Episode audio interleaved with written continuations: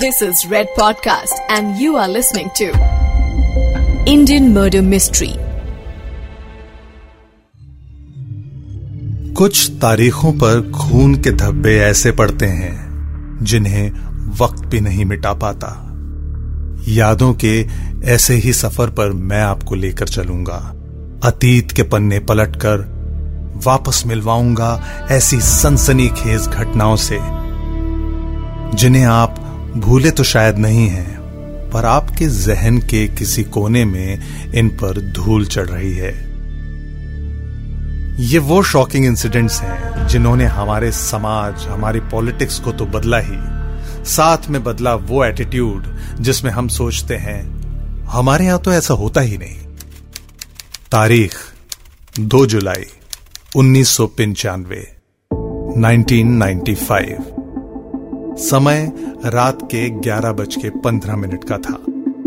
Delhi police के constable Abdul Nazir Kunju अपनी रोज की ड्यूटी पर थे।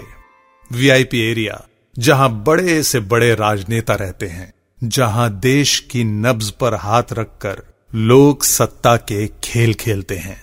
यानी अशोक रोड के पास ही एक होटल था। उस होटल के बगिया रेस्टोरेंट में कांस्टेबल कुंजू को कुछ लोगों ने बताया कि बगिया रेस्टोरेंट में धुआँ उठ रहा है और ऐसा लगता है वहाँ आग लगी है। कुंजू ने पूरी ज़िम्मेदारी के साथ फटाफट एक्शन भी लिया। दीवार के दूसरी तरफ़ जब झाँक के कुंजू ने देखा तो आग की लपटें उठ रही थीं और तेज होती जा रही थीं। वो दौर तब का था जब मोबाइल फोन्स नहीं होते थे। कुंजू ने तेज़ी दिखाते हुए अपने वायरलेस से अथॉरिटीज को खबर की। और एक बार फिर, जब बगिया रेस्टोरेंट की तरफ़ कुंजू पहुँचे तो देखकर दंग रह गए। अब तक आग की लपटें और धुआँ और ज़्यादा बढ़ चुका था। कुंजू बिना देर किए होटल में घुसे और बगिया रेस्टोरेंट पहुँचे। थोड़ी सी तफ्तीश, थोड़ी इन्वेस्टिगेशन करने पर कुंजू ने पाया कि रेस्टोरेंट मैनेजर जिसका नाम केशव कुमार है, वो बड़ी ही तसल्ली से और शिद्दत से तंदूर के अंदर लकड़ियाँ ठूस ठूस के आग में झोंक रहा है। ऐसे में एक जिम्मेदार पुलिस वाले होने के नाते कुंजू ने उन्हें आगाह किया। वार्निंग दी कि जिस तरह से आग की ऊँची लपटें उठ रही हैं होटल में आग लगने का खतरा है। उस वक्त, यानी रात के वक्त, केशव कुमार की बात सुन के कुंजू का कुछ माथा ठनका। केशव कुमार ने उन्हें बताया कि वो कांग्रेस पार्टी का एक वर्कर है और कुछ पुराने पैम्फलेट्स, रद्दी कागज़ वगैरह जला रहा है। क्योंकि आग तेज थी तो पानी की बाल्टियाँ भर भर के डाली गई।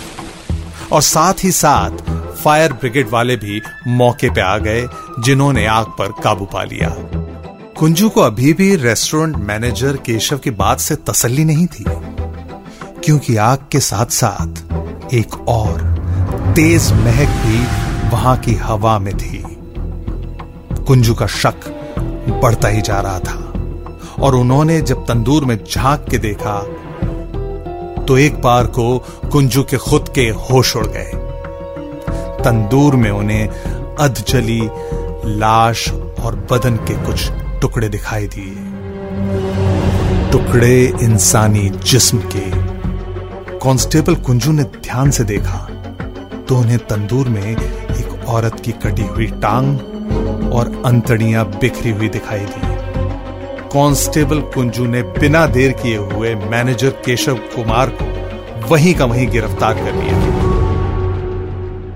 पर वहाँ एक और शख्स मौजूद था, जिसका नाम था सुशील शर्मा। वो बगिया रेस्टोरेंट से फरार हो चुका था। यहाँ बताना ज़रूरी है कि तंदूर कांड को क्रैक करने वाला पहला पुलिस वाला कांस्टेबल कुंजू ही था। पर अब ये हमारी सरकारी तंत्र की अनदेखी या बेरुखी कहिए, या कहिए नाइंसाफी। उन्नीस सौ पंचानवे में आउट ऑफ़ टर्न प्रमोशन पाने वाले कुंजू को प्रमोशंस की लिस्ट में 1999 में सबसे आखिरी नंबर पर डाला गया। और यही वजह थी कि पुलिस डिपार्टमेंट से नाराज़ होकर एक ईमानदार कांस्टेबल कुंजू ने अपनी नौकरी ही छोड़ दी। और अब अपना कोई छोटा सा बिज़नेस चलाते हैं। इससे ज़ाहिर होता है कि पूरा का पूरा हमारा गवर्नेंस सिस्टम चरमराया हुआ है। ईमानदार, अपनी ज़िम्मेदारी का निर्वहन करने वाले एक पुलिस वाले को इतना कुंठित करता है हमारा सिस्टम, इतना फ्रस्ट्रेट कर देते हैं कि वो हताश होकर नौकरी से अलग हो जाए। खैर, वापस तंदूर कांड की तरफ़ आते हैं। जिस औरत के जिस्म के जले हुए टुकड़े बगिया रेस्टोरेंट से मिले, उसका नाम था नैना साहनी। नैना साहनी की हत्या हुई और हत्या का आरोपी और कोई नहीं, बल्कि नैना का पति सुशील शर्मा था। जिस बगिया रेस्टोरेंट के तंदूर में अधजली लाश नैना की मिली, जो इसका ठेका था, वो भी सुशील शर्मा के पास ही था। नैना साहनी की हत्या उन्नीस सौ पंचानवे में हुई, पर इस हत्या का बीज कई सालों पहले पड़ चुका था। या ये कहना चाहिए कि नैना और सुशील की शादी से भी पहले इस हत्या की वजह तय हो चुकी थी।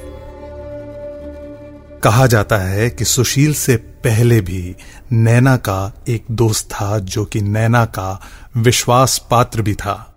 और कहना चाहिए, जिसे यकीन से तो नहीं कहा जा सकता, पर शायद नैना बेहद पसंद करती थी।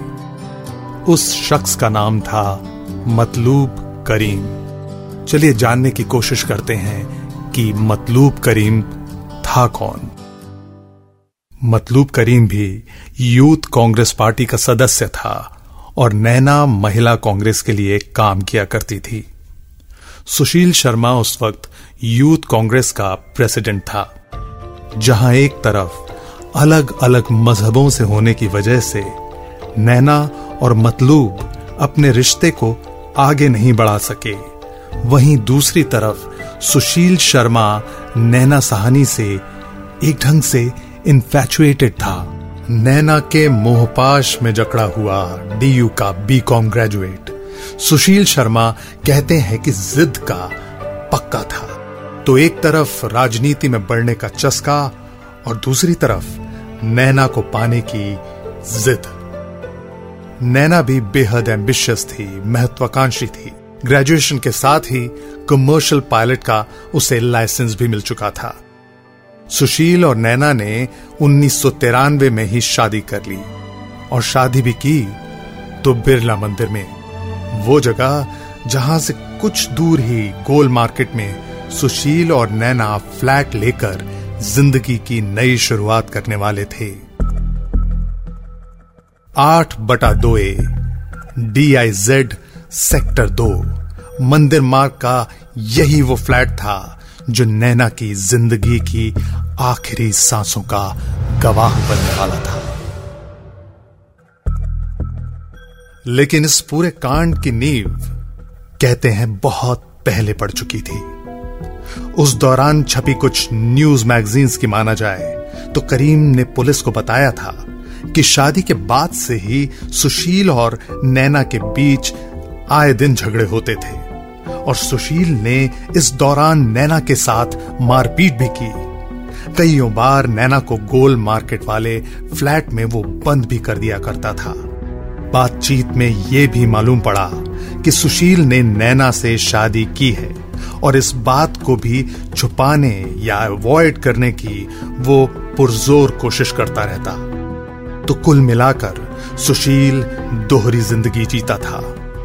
पार्टी में ही सुशील के साथ काम करने वाले कुछ लोगों ने उन दिनों दबी आवाजों में यह भी बताया था कि सुशील पार्टी पोस्ट्स पर ज़्यादा से ज़्यादा महिलाओं को ही तवज्जो दिया करता है। कुछ लोगों के हिसाब से सुशील का रुख महिलाओं के प्रति कुछ ज़्यादा ही नरम था। और यही एक बहुत बड़ी वजह बनी कि नैना का सुशील से मोह भंग हो गया। नैना इस मौके की फिराक में थी कि सुशील से अलग होकर वो ऑस्ट्रेलिया सेटल हो जाए और अपना एक्सपोर्ट का काम शुरू कर सके। पर अब ये सब महज कयास हैं। असली कारण नैना के साथ शायद उस तंदूर में राख हो गया। तहकीकात करते वक्त इन्वेस्टिगेशन में जो मालूम पड़ा, वो काफ़ी हैरत अंगेज था। पुलिस का मानना था कि कत्ल की उस रात जब सुशील गोल मार्केट के अपने फ्लैट में पहुँचा तो उसने शायद नैना को किसी से फ़ोन पर बात करते सुना। शुरुआत में दोनों के बीच सिर्फ़ खामोशी थी। दोनों ने ड्रिंक्स लिए। सुशील को शक था कि नैना अभी भी करीम से बात किया करती है। सुशील ने जब नैना पर दबाव डाला तो नैना और सुशील के बीच में झड़प हुई। सुशील ने फिर जाके फ़ोन का रीडायल दबाया और जैसे ही दूसरी तरफ़ से उसने करीम की आवाज़ सुनी, सुशील बर्दाश्त नहीं कर पाया। दोनों में ज़बरदस्त बहस हुई। और नैना ने सुशील को टका सा जवाब दे दिया कि वो अपने काम से काम रखे। शराब का खुमार दोनों के सर पर चढ़ा हुआ था। एक तरफ़ नैना शराब के नशे में एकदम बेसुध थी और दूसरी तरफ़ वही शराब सुशील के गुस्से को बढ़ाती जा रही थी। रह रहकर नैना के लिए चिड़ और गुस्से ने सुशील को मजबूर कर दिया। उसने मेज की दराज से अपनी रिवॉल्वर निकाली उसमें चार कारतूस भरे। फिर गुस्से में अपनी लाइसेंस्ड रिवॉल्वर से नैना को पॉइंट ब्लैंक शूट कर दिया। एक गोली नैना के सिर में लगी, दूसरी गर्दन में, और तीसरी गोली दीवार पर एसी के पास बोर्ड में जाके लगी। नैना कुछ सेकंड्स में ही वहीं ढेर हो गई थी। शराब का नशा सुशील के सिर से अब तक लगभग गायब हो चुका था। सवाल उसके सामने यह था कि अब वो लाश का क्या करे। तपती गर्मी में लाश कुछ ही देर में सड़ान मारने लगती। सुशील ने फटाफट जिस बेडशीट पर नैना ने दम तोड़ा था, उसी बेडशीट में उसकी लाश को लपेटा। लाश को अपने फ्लैट से नीचे तक लाने और अपनी कार में रखने के लिए सुशील का कुर्ता पजामा अब तक खून से भीग चुका था। वापस फ्लैट में जाके दोबारा सुशील ने कपड़े बदले। लाश को ठिकाने लगाने के लिए पहला तरीका सुशील के दिमाग में आया कि आईटीओ ब्रिज से यमुना में लाश को फेंक दिया जाए। इसी चीज़ को अंजाम देने के लिए सुशील आईटीओ ब्रिज पर पहुँचा। लेकिन ट्रैफ़िक इतना ज़्यादा था कि आसपास निकलती हर गाड़ी से सुशील शर्मा की धड़कन बढ़ती जा रही थी और उसके मन में डर गहराता जा रहा था। सुशील की समझ में नहीं आ रहा था कि वो इस लाश का क्या करे। सुशील किसी भी तरह इस लाश से पीछा छुटाना चाह रहा था और ऐसे में उसे बगिया रेस्टोरेंट के तंदूर की याद आई।